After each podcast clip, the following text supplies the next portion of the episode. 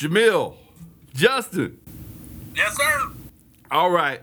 We are here. This is a Go Home Heat podcast. You'll hear an intro in a moment.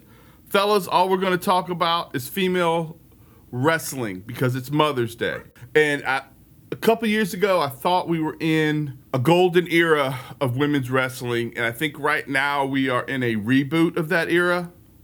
And I feel like we are about to get better than we've ever had it.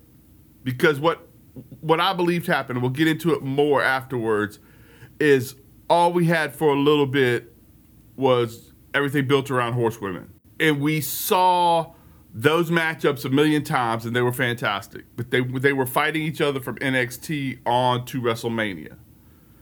And then we had Rhea Bianca join that mix, but we still had not had the rest of the world catch up.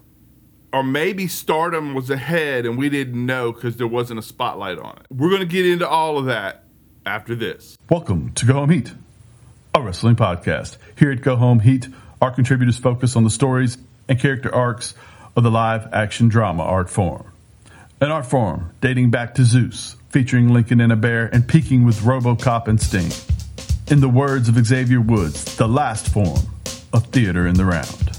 And now, Go Home Heat. Okay, I want to talk about women in a historical perspective. I want to talk about women's wrestling in general. And I want to talk about where we think this all goes. I think Sasha going to New Japan opens up wrestling for everybody in a way it hadn't before. New Japan has a female division now. Right. New Japan didn't have a female division. They had no idea. I think DDT, baby. There's some. There's some other stardom over there. There's lots. There's women's wrestling, but in but New Japan didn't do women's wrestling, and now New Japan is doing women's wrestling. That is a huge point. You have stardom existed, but let's face it, if a show exists, but it's not the biggest company, and therefore, when you think of New Japan, when you think of Jap- Japanese wrestling, you think of New Japan. Yeah. If you're if the women's division isn't acknowledged over there, except for the separate thing, I think we can all agree there's no such thing as separate but equal. Not really. It just doesn't exist. Funding doesn't happen that way. I feel like Sasha going over there, I have already seen an importance in it rise. Some of the matches have been great. I assume she negotiated the belt when she went over. I thought it was interesting and very uh, adult to allow them to get the belt off of her pretty quickly. Could be that she's got to slide in and out to other places, which would be great for pro wrestling, especially women as well. If she becomes this uh, female Kenny Omega that goes in and out of different organizations and collects belts, I think that would be cool. I think that people sleep on Impact, which has been since it was the knockouts division, it has been a strong division for women. Did you guys um I'll tell you who screwed that up for Impact. They had probably one of the best women's divisions in wrestling for a while. And then one person brought such bad press on their women's division, it almost choked it out, just about. Tessa Yes. Blanchard? Tessa Blanchard. Right. They, she was about to be the next superstar. And when you crash and burn like that, buddy, All right. Do you guys remember how crazy that day was? Like she's wrestling for the title, title, to be the first woman to become everything. And earlier that day, it felt like we found out she had dropped the N word on people backstage. She had uh, behaved incredibly poorly uh, towards people in victory scenarios and belittled them. I went from wanting her to win the title to never wanting to see her again, and the match hadn't happened yet. Dude, I mean, what a fall from grace. It was crazy. And nobody will touch her now. no. And you are right. They had to reboot, and they did it with Deonna Purrazzo. They, uh, I saw some, and I almost sent it to y'all. It was a wrestling promo for some indie show, and it was like she was on it, Alberto Del Patron was on it. Marty Scurll was on it. What's his name with the talking penis was on it. It was like the Me Too uh, pay per view or something like that. It was everybody who'd gotten cut for being horrid was on this one show, and I was like, "Damn, dog."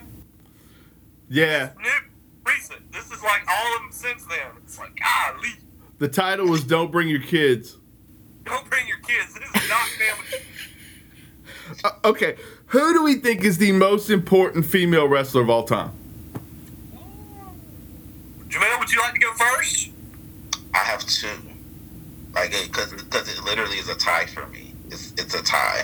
Um, Alundra Blayze Mm-hmm. and Mercedes Moné. Okay.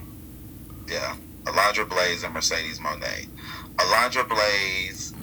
Without Alundra Blayze, the Monday Night Wars do not start. Right. Right. The moment she leaves WWE and goes to Nitro and holds the WWE or WWF at the time women's title in her hand and throws it in the trash can, that Classic. That kicked everything off. Tell me this. kicked the whole thing off. Tell me this before you get to Moné. Mhm. If Blayze doesn't dump that in the garbage can, does the Montreal screw job happen? No.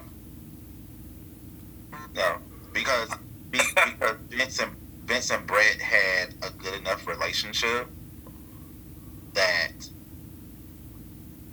before that, Vince had enough belief in Brett that he wouldn't have pulled. He he wouldn't have pulled that.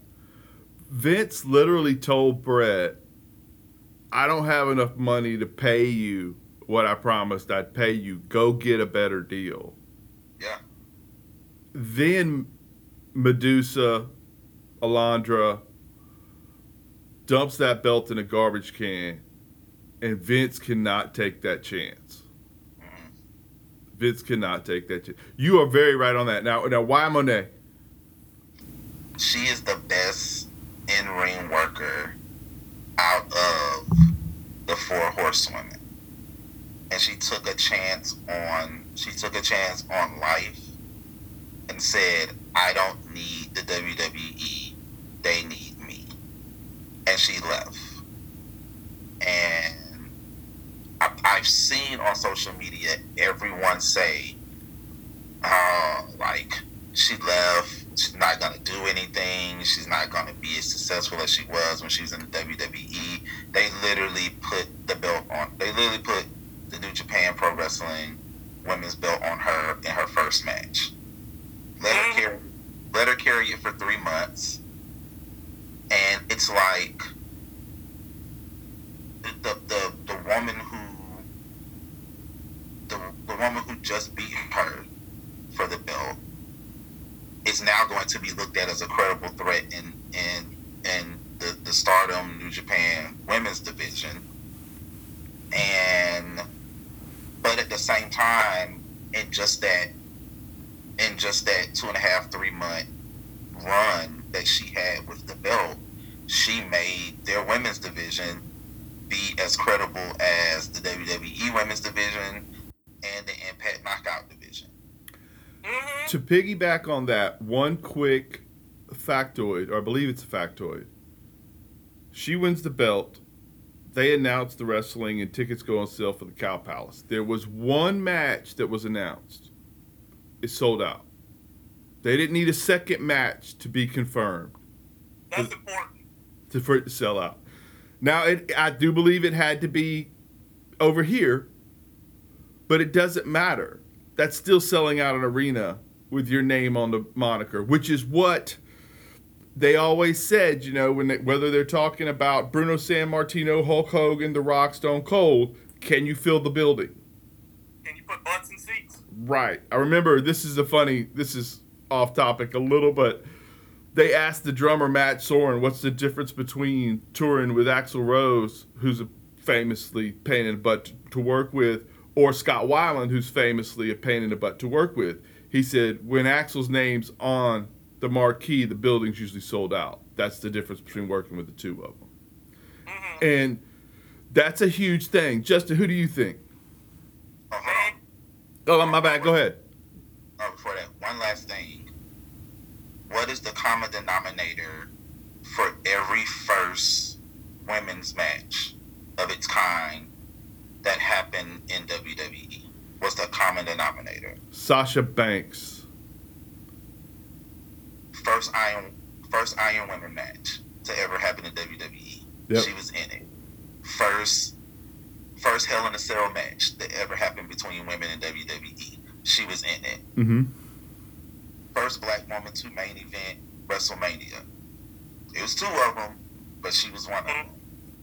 Also, one of the greatest Monday Night Raw matches is the one with Charlotte and her where they wrestle all over the building.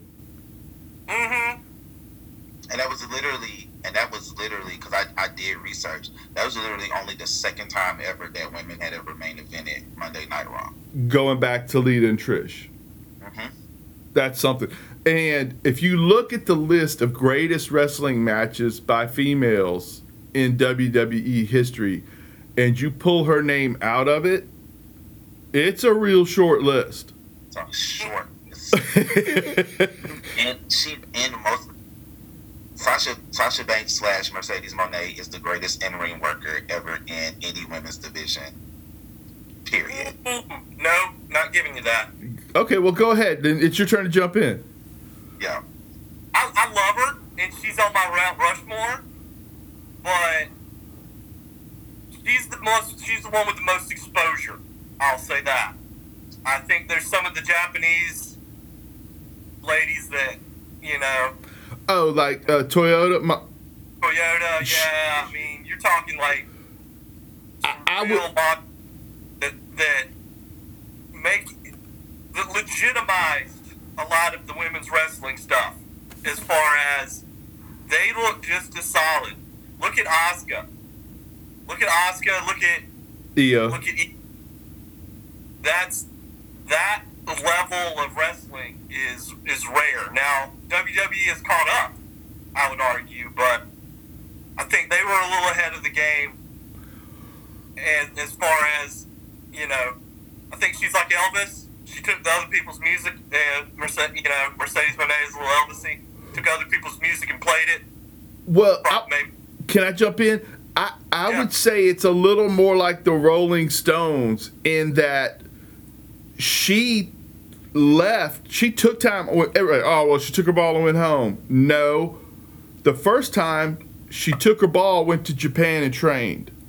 yes, She let everybody know she was training. She gave kudos to them. Second time, she took her ball, went to Mexico and trained. Right? She She to the ma- and trained with the masters, which is the best right. kind of thing you can do. Uh, and I think she will go down probably by the end of her career, possibly as the greatest, like the Shawn Michaels of women's wrestling, Yeah. or Shawn Michaels the you know Mercedes Moné of male wrestling, whatever way you want to go with that. Uh, but I'm going to go back and I'm going to say the one I have to to really give a lot of credit to is Lita because there we were in dark times there women's wrestling, man. It was gravy matches and bra and panties matches and who can embarrass themselves the most matches. Mm-hmm. And comes out there and she hits hurricanranas and she's doing moonsaults and all of a sudden it's like, oh no, she's not a women's wrestler, she's a wrestler. Right. And she's as good as anybody else you can ask to come out there. And she's gonna man that I think her and then Trish Stratus, I've got to give her so much credit. She was one of the ones who was brought in to be a Barbie doll for Vince. Because, you know, Trish is Vince's ideal. Sable, Trish Stratus, Vince has a very narrow thing of what he thinks women are attractive Vince, and what he wants to push. Vince And is narrow in do that general. Instead of being happy with that and just riding with that, she's like, "No, I think I'll become a spectacular wrestler and show that it doesn't have to. You can start one place and end up a completely different place. So I don't know about the best, but I think those two trailblazers really changed the face of women's wrestling, especially in the WWE, because that was like you always point out, man. That's kind of the the big the t- torch bearer. You can be great in other places and be great, but it only when it comes to WWE is it like real. Right. It's like it used to be with New York. Yeah. If you can make it there, you can make it anywhere type thing. Uh, Did you have a set? Are you, are you just going with Trish and Lita, Justin? And it's for for I mean I've got to give Asuka a nod too, just because she's so much different than anything else you'll see in the ring. As far as her striking, her ta- like she makes it look like it hurts, buddy. You don't get. She's spectacular. So she's probably my top favorite, but that's a personal taste thing. I don't think that makes her the best. That just makes her my personal favorite. Like the Who. One of the few, Asuka was one of the few women's wrestlers that I kept up with outside of outside of WWE. And Mhm. when out out she was coming, I was just like, I was like, oh, this this like this is about to be a whole problem. I was like, I, I was like, because now they just now they want to take their women's division, whether through NXT or WWE, and just take it and turn the knob up. And you saw that when she got over there, when they got some of those Japanese strong style females over there, the whole product started getting better. They started getting eh, putting it in tighter. They started being more sharp, and that's just yeah, iron sharpens iron. When Triple H was told he was losing to horsewomen at NXT, he told Vince, "Okay, just leave me Asuka." That's all you need to know. hmm You can have the four of the top women to ever do this. Leave me Asuka, I'll figure it out. Yeah, and he figured it out. And Vince thinks it- what's crazy is Hunter. The you know you could say that's the difference between Hunter and Vince right there. Vince has seen Asuka for years and thought she doesn't speak good enough English to be the champ. And Hunter said, "That's cool. Leave me Asuka. I can build a whole division around her." Yeah. Did the same thing with Io. Take what you want. Leave me Io. I'll get it figured out. I'll get it figured out. You know. And I feel like now that he's taking creative over, that that's what he's about to do in in what we call the, the Triple H era. I mean, Io had an incredible match with Bianca Belair at Backlash, and now Bianca's about to go into this program with Asuka, and it's just like, Yeah. Okay, now that's a great great pivot. Who are the top five women's wrestlers in the world currently? Bianca Belair has got to be up there. I think Bianca Belair is going to end up being, arguably, could be a transitional kind of superstar that, like, where she brings so much attention. You know, like that she's going to be bigger than wrestling at some point. Mhm. She's so amazing to me, Right. and what she able is so amazing to me. It just almost feels like wrestling's almost too small for her. I, I compared her to Cena in a lot of ways, but that was due to her strength factor. Here's Yes. the difference between her and Cena. Cena, right out the shoot immediately, due to the rap thing that he started with, had haters. Bianca has no one that hates her. What? I thought you were going to say street cred. It's so much street cred. You know that that thing where you wear a different jersey in every town. Everybody thinks that's legit. Everybody loves that. Nobody thinks, "Oh my God, he's wearing a different jersey in every town." What a kiss up. But first of all, to be fair, I liked that. I always thought it was cool because it'd always be a throwback jersey, and you go, "Oh, that's right." You know, Eric Dickerson was dope. You know what I mean? That kind of thing. But nobody hates Bianca. Nobody thinks poorly of Bianca. She is whether you she's your favorite or not. If you don't want her to win, it's because Asuka's your favorite. And I think that Bianca can just blow up so much further than she's similar to Cena in me that she's physically overwhelming and you can do incredible things. Like you could put like you could put the big show on Cena's shoulders and you could put three ladies on Bianca's shoulders. Otis. On Otis on her shoulders, right? She walks around. But other than that, she's easily more likable universally, and I think that that's. Uh, I don't think you can teach that. I think that happens when you smile. I don't have her in my top five, but I have an arrow on her going up because I feel like the last couple of years, the best matches have had her in it and I feel like the the other folks that just got split up because I have Io through Asuka through the horsewomen and then her. She's still learning. To her credit though, she's ahead of Cena on that learning how to do it pace too, because she's already in those great matches, and mm-hmm. she's a big part of them. Like what she did with with Io in that last match.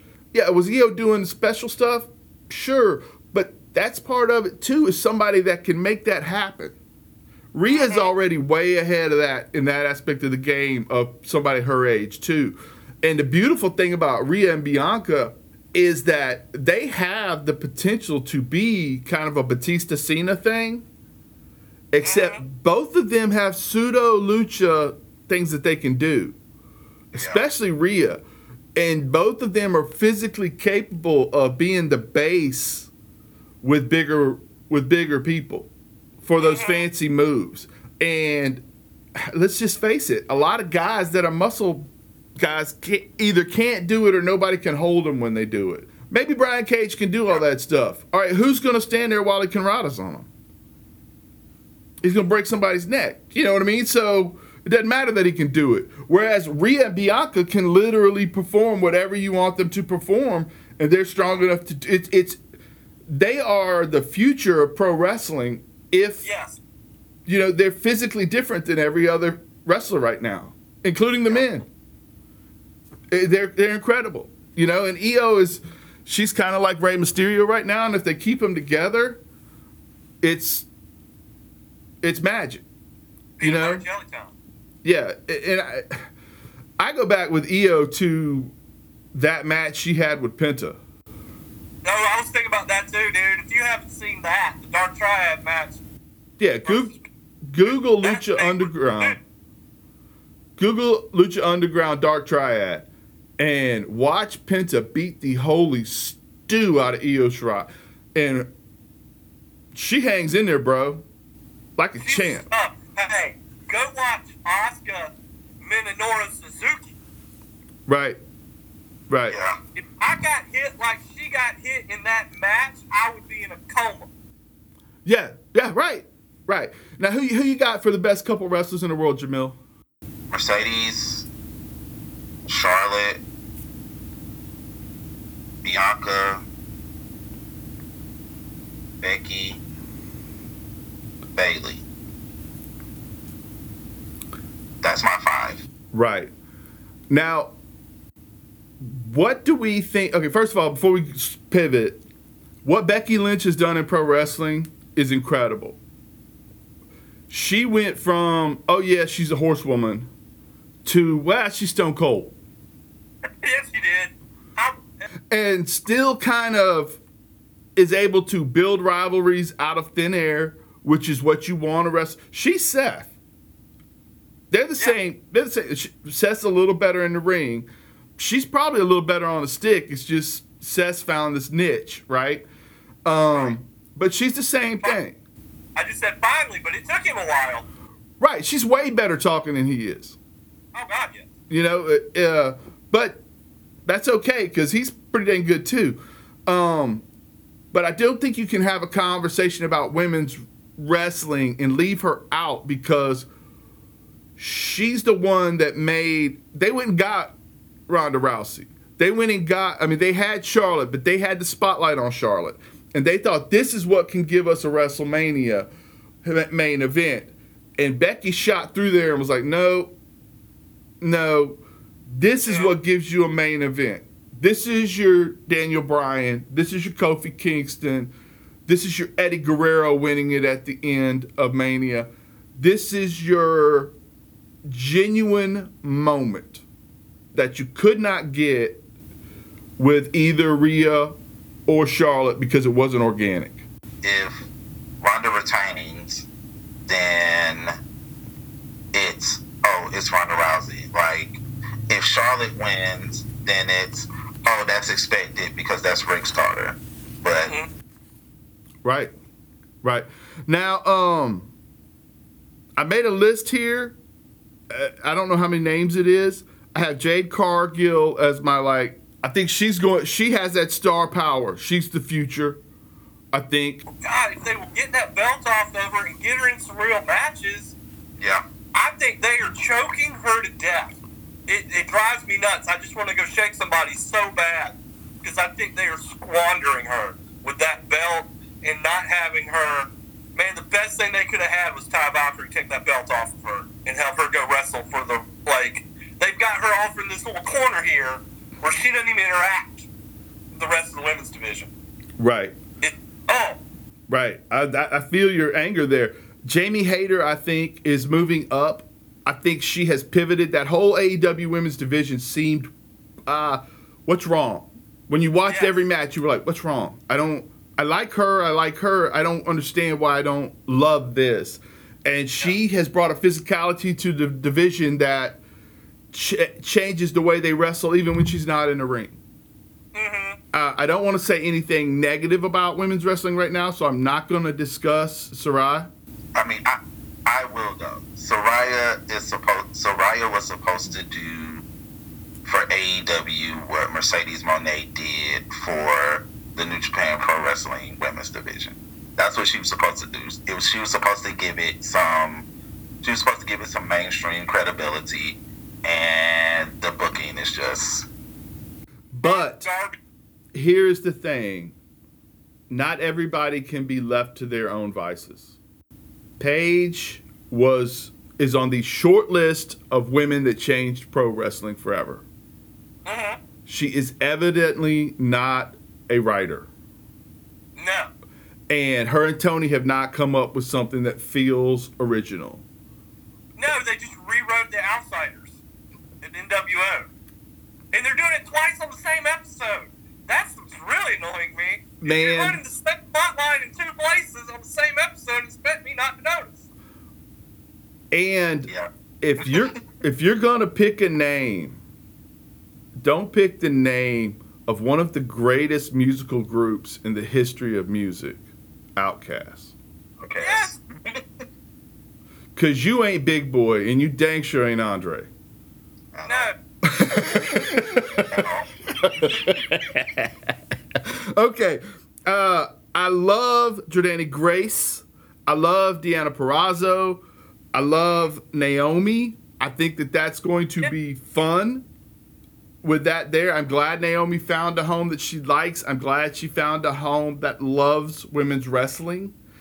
And I hope that she can bring more views to that company. I feel like they have, dude, to me, Jordynne Grace is sitting, she is not Rhea and Bianca, but she is similar in what she Yes. can do. She can bring a Chyna like quality to your division.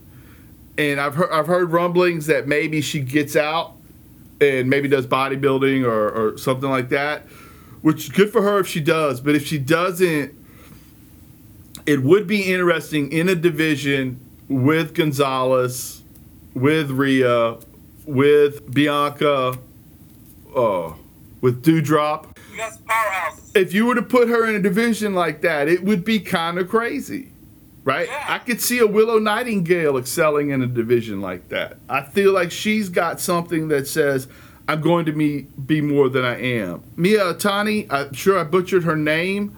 She was wonderful in the matches I saw her in the match I saw her in with Sasha. I think she's got it going. Britt Baker, where does she stand in all of this? Because I don't really have her in my list of great wrestlers, but I do think she's a presence. I think she's coming up. I think, you know, the next year will be very telling. She may be able to work her way in there. because she's she's vastly improved her game in the last year and a half. Yeah. I mean, 180 degrees. So you don't even know what her top end is because she's changed so much lately. Right, and she's in a weird spot because she started at the top. Yeah. Right. and that's why she got the backlash. And now you see the AEW wants her as a baby face, and I don't know how that works with Hayter. I, I assume that means at some point Hayter has to become a heel, which with her being the most physical person in the division, her being a heel kind of excites me a little bit. Oh yeah. I like She's that. better. She's a natural heel, but she's a fun baby face, but a natural heel. All right, let's put a bow on this conversation. What's a matchup you want to see at any pay per view this year? Mercedes versus Saraya at Forbidden Door. Boy, that would that would pivot Paige, wouldn't it? Saraya, it would pivot her if you got that matchup. I, I agree. I agree. I would like. I hate to piggyback, but I would like Hayter versus uh, Moné.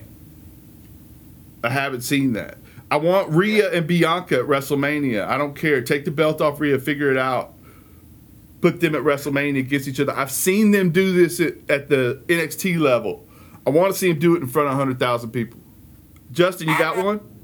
I want Asuka Io, but two out of three falls match or something like that, where I get like 30, 45 minutes of ridiculousness. You know who doesn't want Asuka Io? Who that? Anybody else on that card. yeah. Who, who's going to who's going to want to come out after that? Yeah. Hopefully, hopefully Asuka Io is scheduled like in the middle of the card, and they say, "This is the Shawn Michaels, right?" They say, "Hey, you guys got seven minutes," and Io goes, "How are we gonna do this in seven minutes?" And Asuka says, "We're not going on last. That means we have as much time as we want." Yeah. what did do? Look, Brock's on this card. They can figure out a 30 second match. This isn't going to be.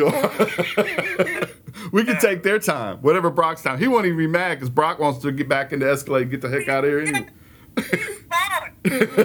Right, right. Okay. I think women's wrestling's in a great spot. I don't think that I've told you guys my Nitro story from last week when, when you guys told yours. Okay. Is it cool if I tell you my Nitro story? Yeah. Okay.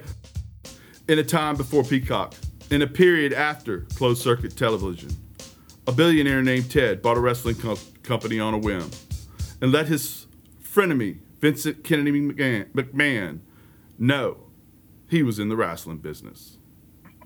He emboldened an oddly good looking wrestling commentator, personality, and producer named Eric Bischoff with a blank checkbook. Bischoff took the then WWF head on by going opposite the nationally syndicated Monday Night Raw. Bischoff bolstered his bolstered his roster with a top-tier aging talent. A Camelot was born where top guys all had creative control, and cruiserweights, tag teams, and show air um, Nitro girls would entertain us. Promising WrestleMania style main events for free, Bischoff's WCW flagship show sailed to 83 weeks at number one. Six, eight, 10 million viewers watched some form of wrestling every Monday night. Eventually, it all came crashing down as non wrestling minds and Vince Russo infiltrated the Nitro programming. But before its ultimate passing, a generation was forever changed by the battles we observed from 7 to 9, then 7 to 10 on TNT, where once the big boys played in a live action drama. These are fan accounts. They are not exact, they are memories, which are perfect in their imperfection. Thank you very much. Okay, so as we've discussed many times on the show, at one time I was a drunk. I'm sober 20 something years now. But in this day, Nitro, September 7 ish, 1998, me, other bartenders I worked with, and one young lady who was a wrestling fan that was a waitress there who called who who created her own sign, Little Sexy, went to the Nitro show. Four foot two she was, so fair enough. She was. Okay. To your point on the other episode, Jamil, At that point, wrestling was more than a wrestling show. Nitro was more than a wrestling show. The only people there that watched pro wrestling in my group of the five of us or so that went was me and Little Sexy. Nobody else watched wrestling. That they were there to go see the circus. They were there to see the show. And when we get there, the and I've rewatched the show, so this is going to be a mix of my memory and what happened. But the under the current running through the show was that the Ultimate Warrior was Batman. Right? It starts out, the TV screens come up, and there's like this weird cameraman running through the hallway type scene where the camera's going up and down all crazy. They go into Hogan's dressing room, and the wall has been spray painted with a black version of Warrior's mask with OWN in the middle, spray painted. And the first word you hear is the disciple screaming at Hogan, he's invisible. And Hogan goes, What do you mean he's invisible? And then they start yelling and they start to head out to the ring. How could the warrior invade my dressing room? Blah, blah, blah. They storm towards the ring. Virgil meets him in the hallway and is like, Oh my God, they've, they've, they've beaten up Norton and somebody else, and the ambulance is taking away somebody to uh, West Florida Hospital, I guess, right? And so then he gets to the ring and he goes crazy, and it's it's screaming. He's really in form, and everybody in the crowd is just eating up how he's screaming, "You're not going to get to me! I've got the disciple and the giant to protect me from you." And it's this odd play for a guy that's supposed to be the, the toughest heel in the world, right? You're never going to Yeah. get to me. And then, but the people were just eating it up. He winds up being the centerpiece of the show. Kind of, it was on the anniversary of when Kevin Nash does the Arn Anderson impression after Arn retires. It's the one year anniversary. So that's the other thing under it. They keep going back to it's the one year anniversary. Everybody's uncomfortable. Malenko's a horseman. He's wrestling Mr. Perfect later on in a steel cage. The payoff for that is they have this great match. And this is what you're talking about when you say, hey, it wasn't wrestling fans watching. You had good wrestling matches throughout it. You know, Jericho wrestled during the show. But what everybody pops for, you have Malenko, Mr. Perfect. It's fantastic. Nobody pops for that. What they pop for is when Rude and Stevie Ray get ready to enter the cage and kill Malenko. Arn comes down, throws three of the worst punches I've ever seen, clears the building. Everybody pops for Arn, right? It's it's the way the wrestling was, and you can understand why Bischoff wrote his shows for these moments. You know how every episode ends in a smudge, right? It, it's because the, the crowd's going crazy, but after a while, you start to realize as a person who watches every week, it's different than the live show. You, you start to go, well, I never do get a finish to any of the matches I like. You know, the promising of this main event. What winds up happening, know, the under, undercurrent, how many times have we seen Kevin Nash beg DDP to join his club? DDP's in the ring. He's like, hey, I don't want to join your club, Kevin. The, the War Games is coming up. They've totally changed the way War Games is. It's not a submission match anymore. It's first person to get pinned. You know, first person with a pin wins. They're trying to get Page in the club, and he's like, I don't trust you, Kevin. Why would I ever trust you? You, you jackknife powerbombed me not that long ago. You know, a, a- year. uh, And Lex Luger, of all people, comes out to tell Page you can trust him, right? And he's like, "Why would I trust you?" And so Stinger comes out, and Sting like has the worst. Sting is the worst judge of character in the history of pro wrestling, and his answer to Page as to why I should trust you is, "I've been jacked." Literally, I've been powerbombed by Kevin, and there's no problems here. Does that sound like a solution? Yes, that was, that was his. That was his reason. Okay, and so then they're gonna have a tag team match with Piper, who doesn't even want to be in a, a match with them all. And Piper comes out and he goes, "Hey, this is stupid. This isn't a team sport. Like literally, this match is for who wrestles Goldberg. By the way, Goldberg has a match against some dude." And everybody pops like crazy for four minutes. And I'm literally telling you, from the time they hit his music to the end of the match was Four minutes. minutes. Right.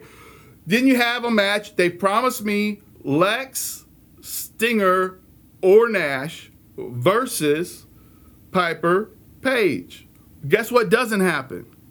That match. Nah, uh, it's like six, uh, maybe three minutes of actual match time, and then you know it all breaks down. Of course, Page gets power bombed. Why wouldn't he have trusted Kevin? He throws his uh, red shirt, red because it's uh, NWO red or Wolfpack, and he throws his red shirt on top of him. Boom. Hogan marches to the ring. They look under the ring because that's where Warrior must be. Mind you, somewhere in somewhere in there, the disciple gets tied upside down and hanged from the roof of Hogan's office. Batman, I told you, Warrior's Batman. He's vengeance. Right, right. And so then they Hogan gets in the ring and he's screaming and hollering and hooting and he's like, Warrior, you know, you can't ever take me. I've got my giant, my giant, you can't do anything.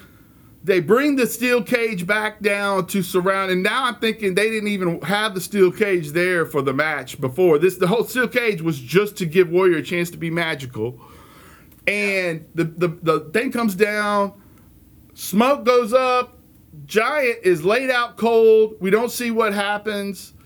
Warrior sitting in a chair inside the ring. Who would have thought that that was what was going to happen? Hogan is petrified. He hits Warrior with a different chair. He scurries away. Warrior is left. You know, he's put his duster on top of Giant because, by the way, that duster is fabulous. Fabulous. It is six and a half feet long and it is airbrushed the entire thing. Warrior was single-handedly keeping the airbrush industry. He and Rob Van Dam. He and Rob Van Dam act like they don't have anything in common. Literally, they had an airbrush guy on speed Yes. dial. okay, but definitely was on retainer. right, And, and you're, you got to remember too. That's when Warrior was doing the Warrior comic book. So the Batman thing makes even more sense. And if you ever want to lose brain cells, yes, go try to read the Warrior comic book. right, It it, it is a living example of that uh, Billy Madison thing. You know, the whole "I award you no points and may God have mercy on your soul." no, nowhere in that wandering diatribe did you ever approach anything resembling a coherent thought. I mean, it is it is nonsensical. I feel I feel like Warriors comic book is going to become an undercurrent of our podcast. It should, right? I mean, that's the thing. But also, I feel like Christopher Nolan had to have watched this episode and decided, I've got to find Christian Bale and make history. yes, yes. But to Bischoff's defense, as a person who went with a ton of non wrestling fans, they were completely blown away and pleased by what they had seen. You had, you know, if that if that building holds eight, nine thousand, ten thousand people, nobody left disappointed.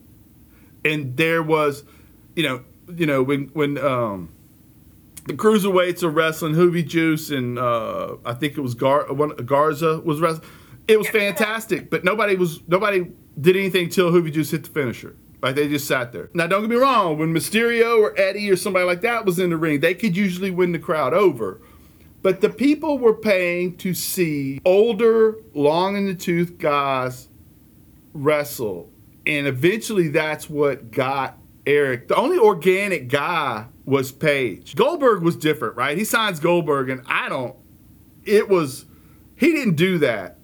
The people saw Goldberg hit hit a spear, and, and they fell in love with it. And it had something to do with the fact that it's a Southern company, and Goldberg was an All American football player, and he had the look, and he was big. But I don't think I can give Eric Bischoff credit for that. I think that was Yeah. just. I think that's just something that happened, right? I've, never, I've never given I'm never given Eric Bischoff credit for Goldberg. Like I, I never did, and it, and it's only because of the reason that you brought up, and also it like Goldberg was uh, Goldberg was an organic deal because you could still do the whole oh he's gonna do a winning streak type of thing but if the fans aren't into it it's gonna be killed after like maybe 40 it's gonna be killed after maybe 30 or 40 wins Mm-hmm. Right. And we'll get into more of like that Goldberg thing, but Page, Page to me is his own episode of our podcast. And Page to me is something that they did. He, you could see his character morph. And the reason why I say Bischoff had something to do with that is they were neighbors. And they would Yeah. drink beer in the afternoons and discuss the character. And I do think that Bischoff had something to do with the gradual tweaking as we saw Page become this thing that was different from everything else. And it was funny because I don't care. Then he became a stalker. Boy, did Vince take that and run with it. Eh, do, do we think that Page is the one who was worst handled out of the transfer over once Vince won the company? Buddy, I, I think you could make that argument. Now that if I put it all together, I mean, yeah, yeah, that was pretty terrible. Mul- multi-time multi-time WCW World Heavyweight Champion now becomes stalker of Undertaker's wife. Yeah, Dude, thank y'all so much. This was great. And I appreciate y'all for coming in. I appreciate you for letting me have my little vanity project there for a second. And Oh, y'all yeah. have a great, great Mother's Day. Appreciate y'all. This has been a Go Home Heat production. I would like to thank contributors, Go Home Heat members, Justin and Jamil, for being on this episode. Justin, you cannot find anywhere on social media because he does not want to be found. Jamil Davis is on the Twitter machine with at Jamal Steele. He is a rapper, he is an activist, he works at Black Vote Matters, and he has been an excellent addition to what we do here at Go Home Heat. Thank you for listening. Check out our friends at the GIN Project, the G-I-N-N project.com. Check out our friends at the Daily Smark, your one-stop shop, all things pro wrestling. Look for us in the podcast section there. Like us, follow us, subscribe to us. Get in touch with us at Go Home Heat One. And folks, let me know what you think. Let me know if you want to talk Nitro. And go home.